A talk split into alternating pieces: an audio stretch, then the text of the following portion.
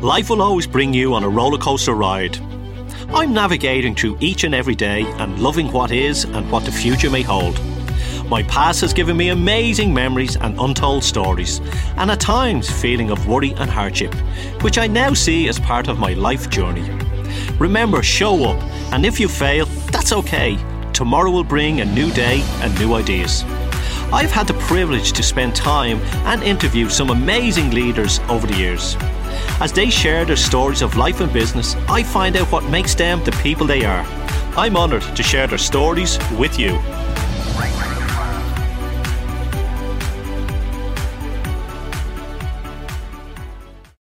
Are you being authentic and unique in everything you do, or are you living a life that others expect of you? It's time to step up and shine. Be the real you, stir that great awakening inside, and trust the process. Want to know how you can do this? Go to joedalton.ie forward slash discover.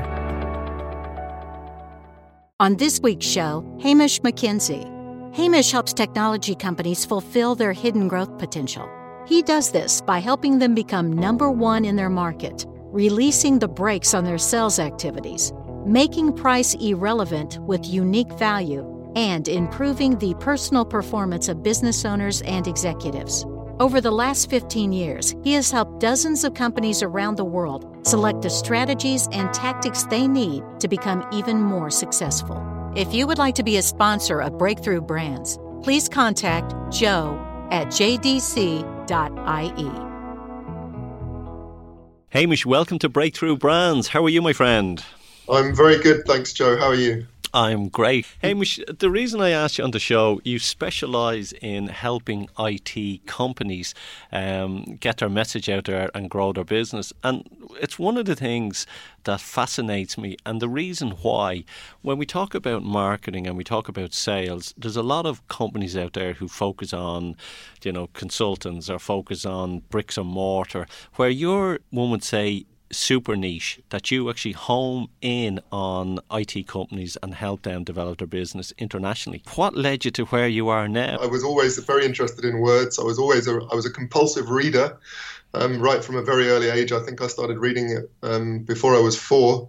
Um, so words were, were also just always very very important to me. Um, and and how to you know how to use them in order to um, make yourself stand out, I guess uh, which is which is still what I do today in terms of how I help my clients. Um, and I think the technology aspect came in uh, because of my my father. He was uh, he was an executive in in, in a number of different uh, software companies, and and uh, he was always bringing us the latest greatest technology home with him.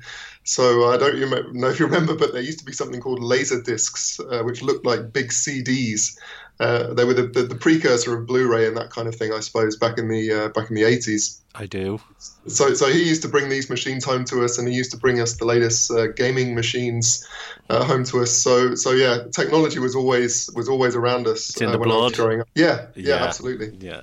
So, and were you fascinated when you were in school and college, or were you big into sport as well, or was it just were you just one of these people like myself who just you know love to read?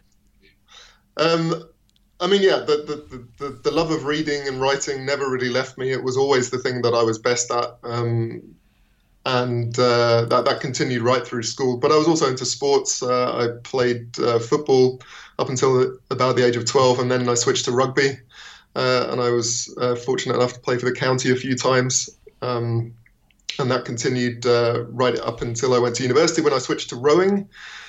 So I was I was always very active um, from a sporting perspective as well. I, I, wouldn't, I wasn't what you would call a typical geek, I don't think. Um, but uh, yeah, I, I, tried to keep a balance the whole time, and, and, I still do. What brought you to Germany? I was working as a as a telecoms analyst for IDC. I don't know if you know them. They're the equivalent of Gartner, I guess.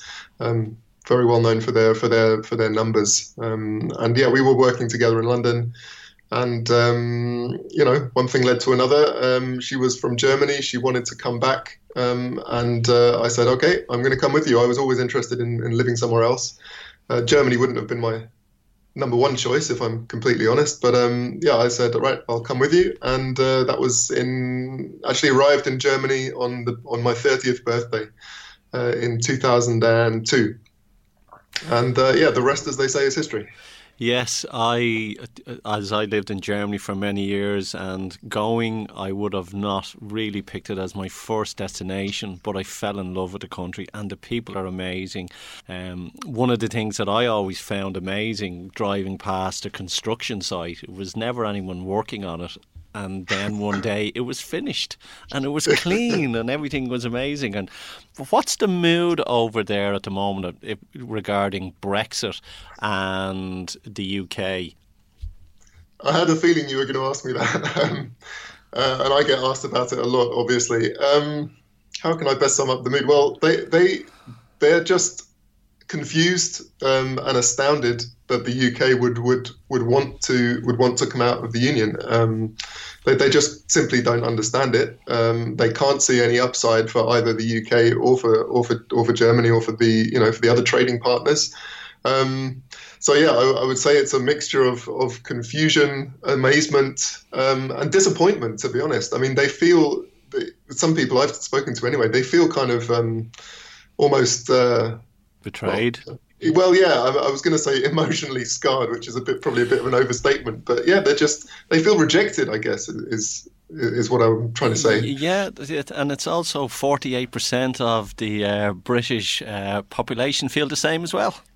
so, so. Well, yeah, uh, and uh, of the people who voted, I mean, there's, I think, I think the turnout was what sixty or 70 percent, somewhere, something like that. So it's thirty percent. We don't know what the hell they think. A very good friend of ours, Patrick Daly, wrote uh, an article there on LinkedIn about why Britain can't leave uh, Europe. so uh, it's a good read.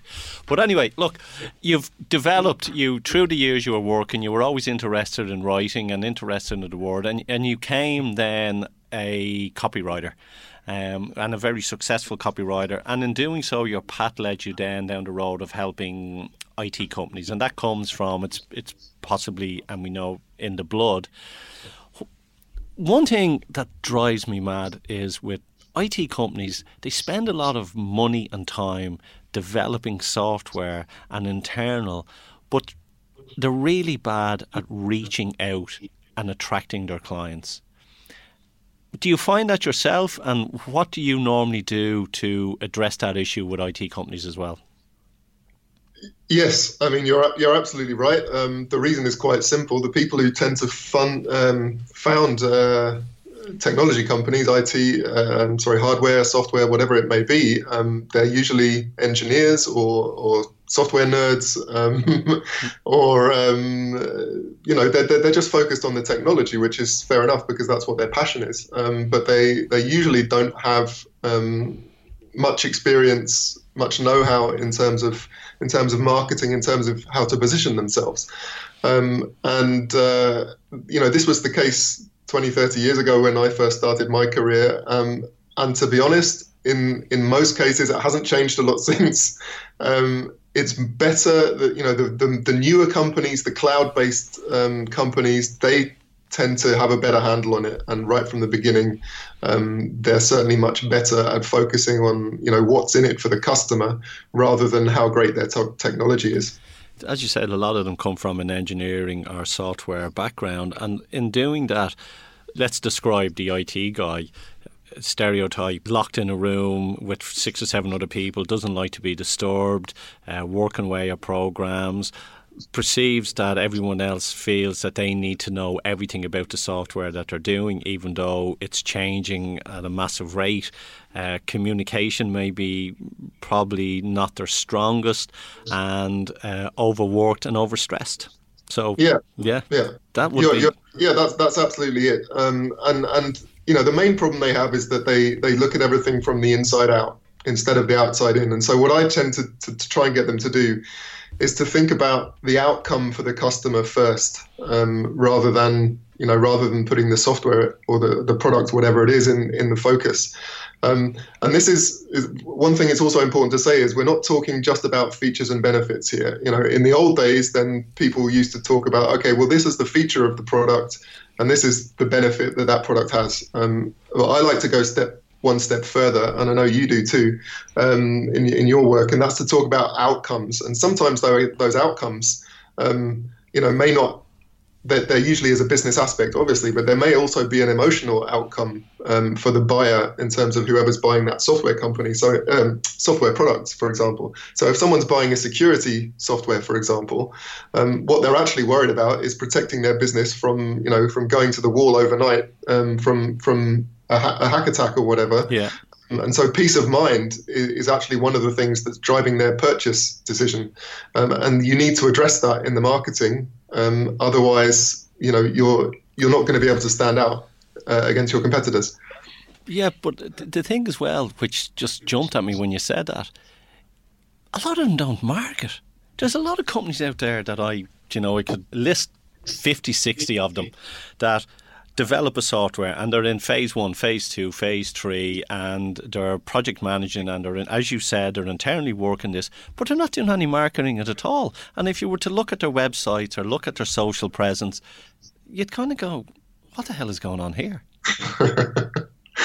yeah, no, I, I mean, I completely agree. And, and they people are usually you know a lot of the companies I work with are are, are quite um, surprised and shocked when they when they see this the, the, the style of of marketing that I want them to try and embrace. Um, as I said, it's it's very much focused on on the buyer, on the outcome for them, um, and on fulfilling not just their their business need, but also their you know making them feel something about the product. Um, and that emotional element is, is, very, very important, even in something as you know potentially dull as business to business uh, software. No, business to business software is exciting. It's uh, it's it's even it's funny. Just before uh, on a different show, we had a software company which specialised in accounting software, and the marketing that they're doing is unbelievable. So, you know, people need to know what you're doing. They need to be aware of what you're doing so they can buy your product the younger generation of tech guys are they more savvy than you and me? Saying, and I say savvy because you and me are fairly switched on. Because I, even though I'm in my you know fifties or not nearly fifties, I still class myself as a millennial thinker. Mm-hmm. Do you think there's a lot of um, people out there lacking that? Um, I, I, think I think they're certainly more switched on when it comes to you know when it comes to, to the technical aspects of how to um, you know how to attract people online, you know the metrics, um, how to leverage social media, this kind of you yeah. know this kind of stuff. They're, they're certainly more switched on, um, and and they understand that very well. But the reality is, um, certainly when you come when you start talking about high price extremely complex products like for example you know security um, you know threat intelligence for example um, a lot of the buying decisions that get made there are still going to be through peer references so you know yeah. if i'm the owner of a, a medium-sized company i don't know 100 million uh, revenue or so and i know that i need to i need to sort out my my cybersecurity software um, of course i'm going to get get my guys to do some online research and i'm going to be be pulling into that be pulled into that marketing sphere of the software companies but i'm also going to be talking to my peers. And if i know that one of my peers has had a great experience with uh, with a particular product with a particular company then this is going to be um, just as important in my buying decision as um, you know as as checking boxes on on a feature list you know? Um, so yeah i think i think the young guys they, they are potentially more savvy and certainly in the in the business to consumer space. Um, that side of things is uh, social media, that kind of stuff. That kind of marketing is extremely important. I think it's less so uh, in the business to business world. Um, so yeah, yeah, it's it's it's interesting because I went to a. Do you know the Tech Summit? Um, yeah. It's on every every year. It's in Lisbon now. It used to be in Dublin, and I remember walking into it, and there was rows and rows and rows of startups, and there was one row which was every business under the sun who was competing against Stripe and PayPal. And there must have been about 40, 50 of these companies. And I went, okay, so law to average, maybe one of these will, will, will survive, if that, or will they all? Because uh, for me, it was, oh my God, they're competing against Stripe and they're competing against PayPal. and my mind was going, yeah, no, they're not. No one's going to invest in them. And then there was other products there that I was going, oh my god, that's fascinating because it's new technology. It's a, you know, it's innovative as well. So, do you find a company or a company comes to you and go, look, we have a great product. We know this product is amazing. Help us sell it. Yes, absolutely. Uh, there's an example right at the moment. I'm I'm helping a, a company in the in the security space. Um, what's happened with them is that they're actually a bit late into the market. So um, there's there's three or four companies in particular who've who've got it stolen a march on them by two or three years. Um, they're coming in a bit later, um, and the problem that they had, and I saw it as soon as I saw their their marketing, was that um, you know they're they're essentially saying the same as everybody else in the same way. There's nothing wrong with what they're doing. It's good quality. Um, it, it, looks nice. You know, they've they've spent time and money on it, but it's it's if you're coming late into the market, it's even more important to stand out. Yeah, definitely. And that means you need to be at, at, the very least, even if your product isn't that different, you need to be talking about it in a different way. You need to be telling stories. You need to be um, you need to be have a different style. You need to do something um, to make people sit up and notice, because otherwise, um, what reason have they got to to look at you when there's three or four other players who are already well established who are doing a very good job? Um, so yeah, absolutely. Um, do, this, do, this, is this is exactly how I help how, how I help them. Do, do you ever get to the stage when you know someone's telling you about their product and you're looking, going, "Oh my god, this this, this isn't going to fly. This these people are lost." Well, uh, I mean, I tend I tend to. Uh, for, I've been perhaps fortunate. I don't know haven't really worked with with many lost causes, um, and usually there's there's always something um, that that you can that you can latch onto, uh, which they have, which nobody else has. Um, and as I said, it might not be anything particularly about their their products or their service, but they might have you know particularly interesting people working there, or the, the founder might have a, a particularly interesting story. You know, some story of adversity where he got turned down ten times, and then on the eleventh time, it you know it all worked. Um, so there's very rarely a situation where where I think, oh no, it doesn't matter what I do. there's there's no helping these people. Um, there, there's almost always something. Storytelling. Do you think it's a crucial part for an IT company to have a story that can resonate with its audience? Yes, absolutely. And I'm not talking about a story necessarily about about the company, although that can be you know that can be an, a part of it and it can be interesting. But it needs to be a story that's, as I was talking about before, um, that's focused on the, the, the outcome for the customer. Um, I'll give you a, just a very quick example, which has nothing to do with software, but I think I always use it as a as a yeah, good, good example because it relates to me um, and my love of cars. Um, so a Ferrari think about a Ferrari. There is no one in history who has bought a Ferrari because of the different bits and bobs inside its V12 engine, right? And there's no one in history who's bought a Ferrari because um, it might get them to their destination um, half an hour faster because of its, you know, because it's got a higher top speed than a different car. Um, this might these the engine is the feature, the speed of it is the benefit. But what they're really buying a Ferrari for is because when they are sitting behind the wheel, it makes them feel like Michael Schumacher. That's the reason they're buying a Ferrari. And that's the emotional story that you need, um, the kind of emotional story that you need to build into your marketing in order for people to take notice, in order in order for people to, to make an emotional connection um, with with your product or your service. And like I said before, it doesn't matter what it is. It can be something as you know as as very kind of techy and um, uh, yeah. business like as, as, as, security, but it, it, you have to build some kind of emotional connection in there. Otherwise, you won't stand out. Yeah, because if everyone just wanted to get to A to, A to B, everybody would drive uh, Skoda. Tell me, do people sometimes in IT companies look at you in a funny way when you start talking strategy and because a lot of companies out there they look at tactics. And they look at tactics in such a way because they want to be busy. So they think of tactic tactic tactic and then they run it and everyone is busy and happy. Where strategy comes in where you need to step back and do a little bit of thinking. And from there then from your strategy developing your tactics do people look at you in IT and kind of go mm, well okay this is a bit a new new age thinking for us. Um, yeah, I mean, and this isn't this isn't specific to IT. I don't think. It's, yeah, it's, it's everything. Yeah, yeah. It's, it's business owners in, in any walk of life, and particularly, or any any area of business rather, um, particularly owners of small and medium sized businesses, because um, you know, even once you've built yourself up to, I don't, you know, 50, 100, a few hundred different, a few hundred employees, whatever, um, you're still very much, or there is the tendency to, to, to be very much hands on all the time uh, with everything. Um, and a lot of business owners I meet find it very hard to delegate, and they are still very tactically oriented. Um, and one thing, and, and, and they're, they're not in control of their time. And one, one of the areas that, that I focus on increasingly is helping business owners with their own personal performance. Um, and so this involves, for example, um, getting more in control of their time. Um, so, so just one of the things I like to ask people uh, when I first meet them is, how many times did you answer your phone today? And the owner of a small or medium-sized business company will, will, will usually say anywhere between 20 and 100 times and I tell that I, I ask them whether they realize how much time that's costing them every day.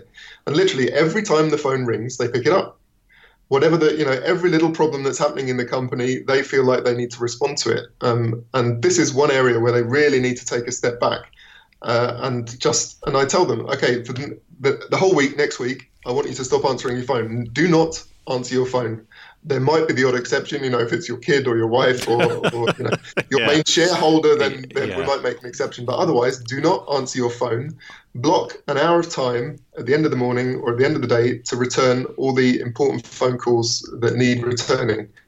Um, and what they usually find is that by the end of the week, they've saved, saved themselves about half a day um, of time. And if you add that over up over a month, over a over a year, um, this this is a big, big time saving, and it's time that they can use to do exactly what you're talking about, which is to sit back, think about strategy, and think about how to do things in a smarter way, rather than just being reactive to everything that's going in on uh, going on in the business all the time.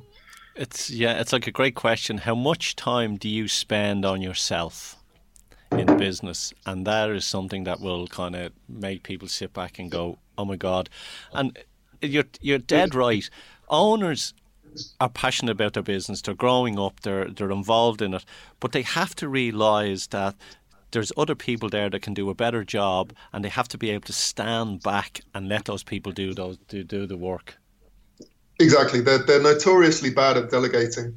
Um, and they're notoriously bad at looking after themselves a lot of time as well. Um, you know, I, I, every time I'm in, I'm in, I'm at Munich Airport in the lounge, you know, waiting to wherever I'm going this week, um, I'm sitting I'm sitting there and I'm watching some of these guys, and I don't know if they're if they're tech guys or not, but you know they're they're probably my age, roughly. They look about 10, 15 years older though, because um, you know they're 30, 30 kilos overweight. They're piling their their plate high at six in the morning with cake, with um, you know with bacon and eggs, whatever it may happen to be, and they look awful. And I'm thinking, you know, not only are you doing yourself a disservice, your family a disservice, what about, you know, the rest of your employees? What about your clients? How can you possibly um, be performing at your best when you're when you're not looking after yourself? Um, it's like it's like my mentor, uh, you know, you you know him very well as well, Alan Weiss, um, who's probably one of the most uh, famous consultants that one of the most successful consultants that ever lived. Uh, and he calls it the oxygen mask principle. You know, you've got to look after yourself first, and once you've looked after yourself, then that's when you can um, look after your business better, look after everyone around you better, um, and really focus on on, as I said, making things work in your life and in your business uh, in a much smarter way. Yeah, it's it's. I've realised exercise wise and fitness wise and mental health wise where do you want to see yourself in 10 years? And you start working on that now because in 10 years' time you'll have your answer. Absolutely. And you don't realize it on a day to day basis. You think, oh, okay, well, you know, I'll skip the gym today or I'll skip my run today. Um, and before you know it, it's weeks, and before you know it, it's months. Uh, and then, exactly as you say, you look back five, ten years later, look at yourself in the mirror, and say, hmm, "That's the consequence of, of skipping all those, uh, skipping all those things that I should have been doing." Um, and and yeah, you're just storing up problems for yourself later on. Um, and yeah. business business owners business owners are, are, are particularly bad at this. people say, you know, oh, I don't have time to you know to go to the to, to go for a walk for an hour or go to the gym for an hour. Um, and the, the point is, you cannot afford not to take that hour because if you um, if you don't take that time, then you will pay the price at some point. It's it's absolute certainty. I think it's managing stress. You know, yeah. I'm blessed that I don't I don't get stressed. You know, I don't suffer from fear or doubt. You know, a long time ago I would have, but I'm at that stage yes. in my life that I don't. And I think that's one of the things that a lot of entrepreneurs have is the uncertainty, the stress, and oh my God, what will happen tomorrow? And it's, yeah. I think it's how you look at things.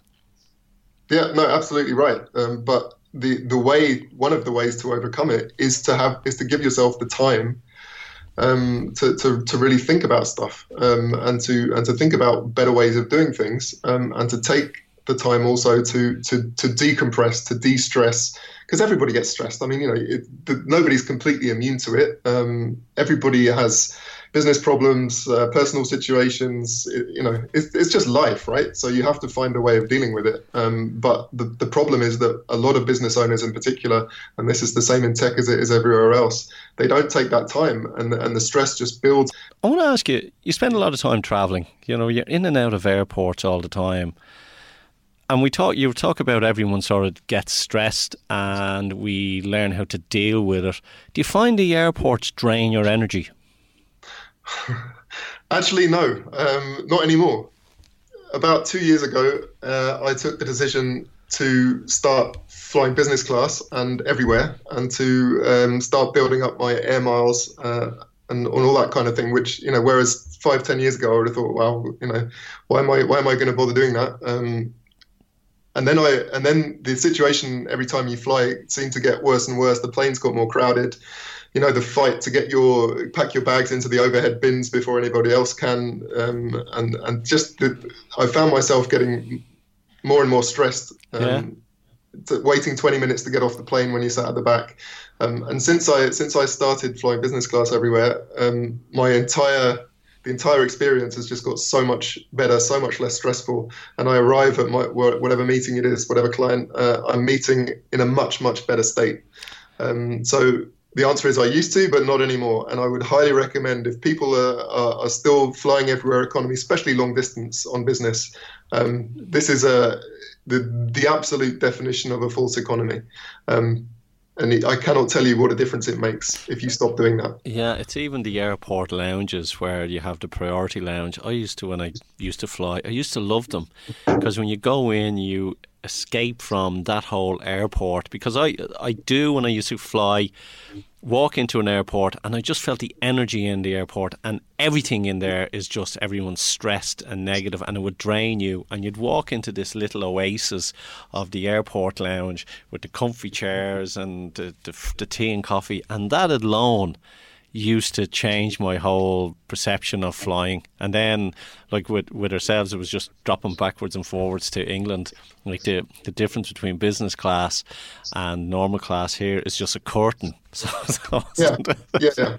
So uh, it's, it's it's it doesn't always make sense, but but yeah. certainly, especially in terms of just having enough uh, flyer points to, to, to get into the lounges and stuff, this this makes a big oh, a big yeah, difference. At least it did to me. Tell me, focusing on entrepreneurs and focusing on businesses, and especially let's look at startups who are developing a product. What sort of advice would you give a startup, say, who wants to launch into the marketplace and be recognized with their product?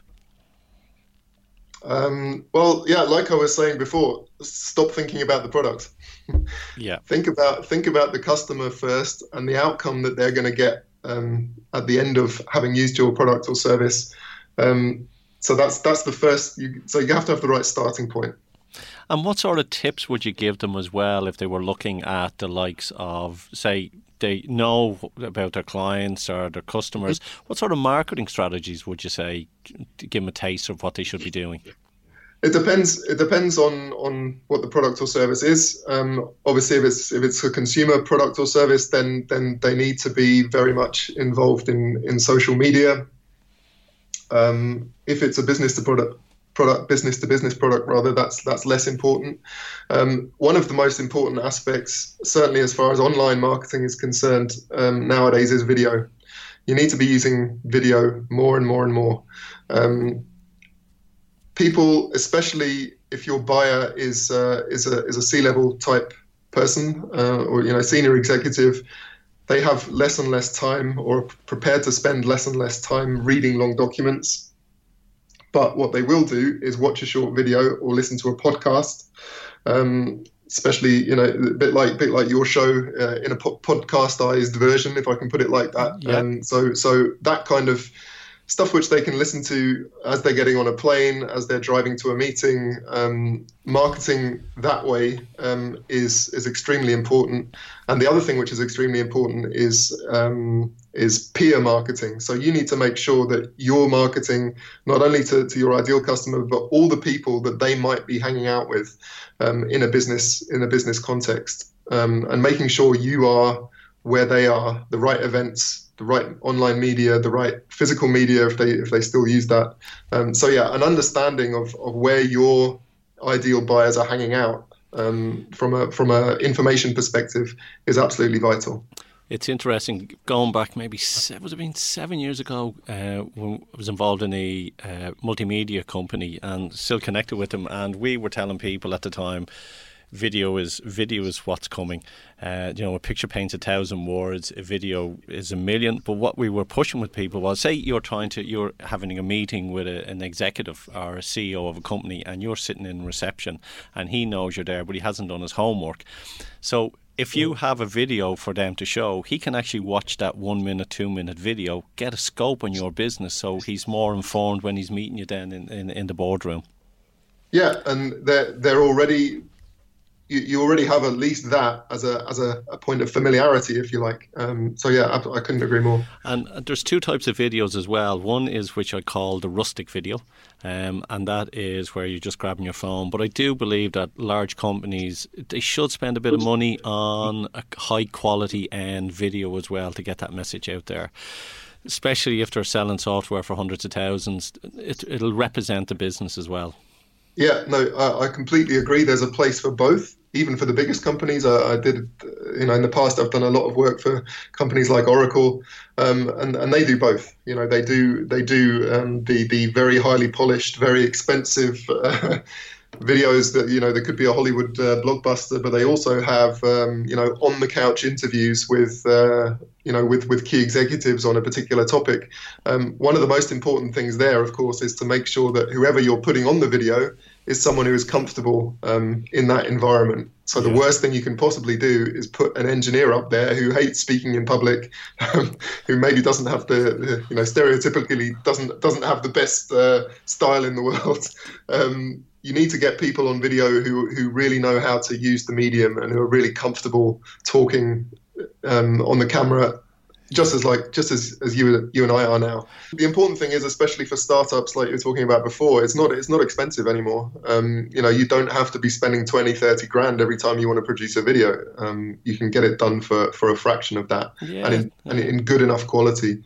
Yeah, it's like it was uh, the days when it was you know 15, 20,000 to do a video and, and a high quality end video now, maybe about three and a half, four grand. Yeah, which, yeah, which is is well worth it. Tell me, what's the future for you? That's a very good question. Well, I'm going to be staying in Germany, uh, at least as far as I know. Um, I'm, I'm very happy here, so uh, I won't be moving anywhere. I'm going to continue to work uh, increasingly internationally. I just got my first client in, in Asia this year. Um, looking to try and get some a few more in, in North America as well. So definitely staying uh, international, working internationally, traveling a lot. Um, and uh, I think, like we were talking about before, the small my my um, ideal target um, audience or the, the people I enjoy working with the most tends to be small and medium sized companies because because uh, simply they, they are the ones that need the most help um, because they, they don't necessarily have uh, all the resources in house that they need. Um, and I'm, I want to start helping business owners a, um, a lot more on the personal performance side like I was talking about before. So yes I can help them with a lot of their business challenges but they can help themselves uh, a lot more in terms of achieving more, growing faster if they change some things about their personal behavior, um, personal habits, um, like exercise, like um, the way they think about problems, um, like de-stressing as we were talking about before. So I'm definitely going to start focusing on that a lot more in the future because, as I say, every time I every time I go to the airport, I just see so many people who look so miserable, yes, um, and who, who are just not not and obviously not in, in good physical shape. Um, and if they were just prepared to make a few changes in their lifestyles, they would see what an enormous impact that can have. Uh, so that's definitely something I want to spend more time on in the future. Yes, I was once one of them, and as you know, I lived a life that I love. I lived a life that I love. What do you define as success? Hamish, there's a curveball for you. uh, well, actually, actually, that's very easy because uh, I've, I've, I've taken on the the definition that, um, well, okay, it's not a definition of success, but it's a definition of wealth, um, and this also comes from from Alan Weiss, as I was talking about earlier. He defines the definition of wealth as discretionary time. So basically, being able to do what you want to do when you want to do it, um, at, you know, at the time you want to do it, re- regardless of what time of year, what time of the week it is. Um, so control over your time is the defin- is the definition of wealth, as far as I'm concerned, and that obviously wealth is is a is a big part of uh, of success. And if you can do that, it, it just removes so much. Um, of the of the day to day stress that most people feel. Um, you know, the average employee is knows that they have to be going to a certain place at a certain time, um, and if they don't, if they aren't there, if they don't do something by a specific um, uh, deadline or whatever, then then they're going to get into trouble. And just having that freedom to control um, your work, how you want to do things, um, this is this is for me the ultimate success. Yes, it's um, time is the only thing that we don't have enough of. It's limited. Yeah, I'm blessed that I love everything that I do. Uh, and choose the times that I want to work and when I don't work which is great. Yeah, and the, uh, and the sad thing is, you're you're you're a very exceptional case, Joe. yeah, yeah. most most people, even even business owners with with very successful businesses. Um, I remember what another colleague. Um, um, one of the things he asked one of his clients recently was, uh, you know, he wasn't really getting anywhere. They were discussing a few things, but nothing was really was, was really happening. And he and he just said at the end of the conversation, he said he looked at his client. He said, "Are you having fun?"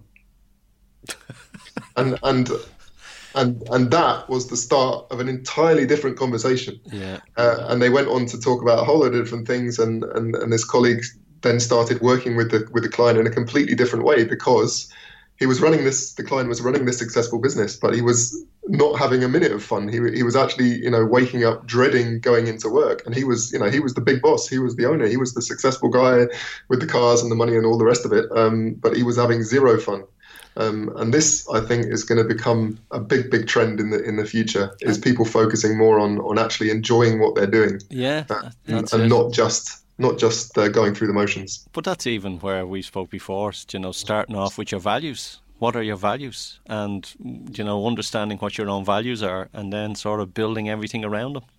Yeah, absolutely. Best business advice you've ever received. Um, the best business advice I've I've ever received um, is really to do just to, to be yourself, um, and that's actually something you've you've always uh, talked about um, since we met, Joe. Is, is to be yourself and, and not to try and be someone you're not. Yeah. Um, whatever whatever walk you know whatever area of business you're in, and and really you have to be doing something that you're believing in um, if you don't believe yourself in, in your own product, in your own service, then how can you expect anybody else to? Um, so that's that's been very very important for me. True, true. Best business book that you would recommend for people to read? Um, okay, well, well, I'll give you I'll give you two answers to that, if I may. If I may. Um, so the first one is really anything by Alan Weiss. Um, I mean, his books. He's written over sixty books, and and a lot of them are oriented towards um, consulting, whether that's uh, you know independent consulting like I do, or, or consultants within businesses. Um, but he doesn't just write about that. He writes about, um, and even when he does, a lot of what he writes about is is very relevant to to anybody who is an is of an entrepreneurial mindset. Anybody who runs their own business.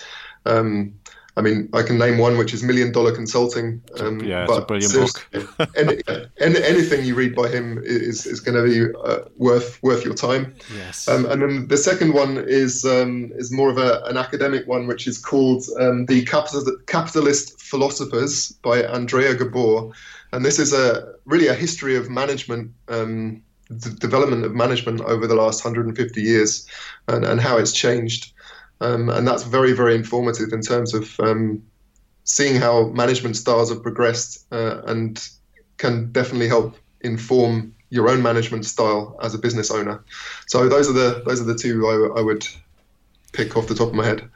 Tell me, something just sprung up there in my mind, and I'm sure there's a lot of people will ask because we, we spoke there in the beginning about copywriting and then we went into the marketing.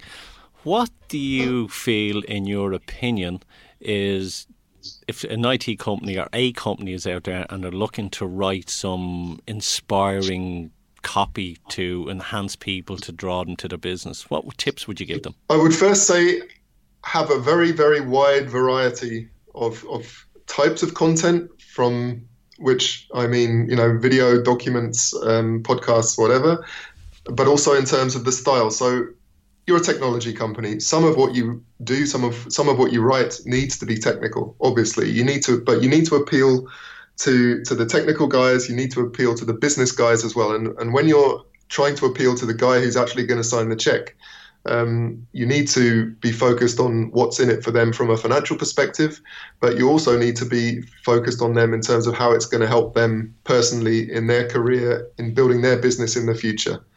Um, and try and build, whenever possible, try and start off with a story um, which may have nothing to do with your product or service, rather than launching straight in to the technical uh, features of whatever it is you're offering, which is what 99% of your competitors will do. Um, and if you have managed to avoid doing that and focus on a much more emotional storytelling approach, um, then you're gonna it's gonna help you stand out.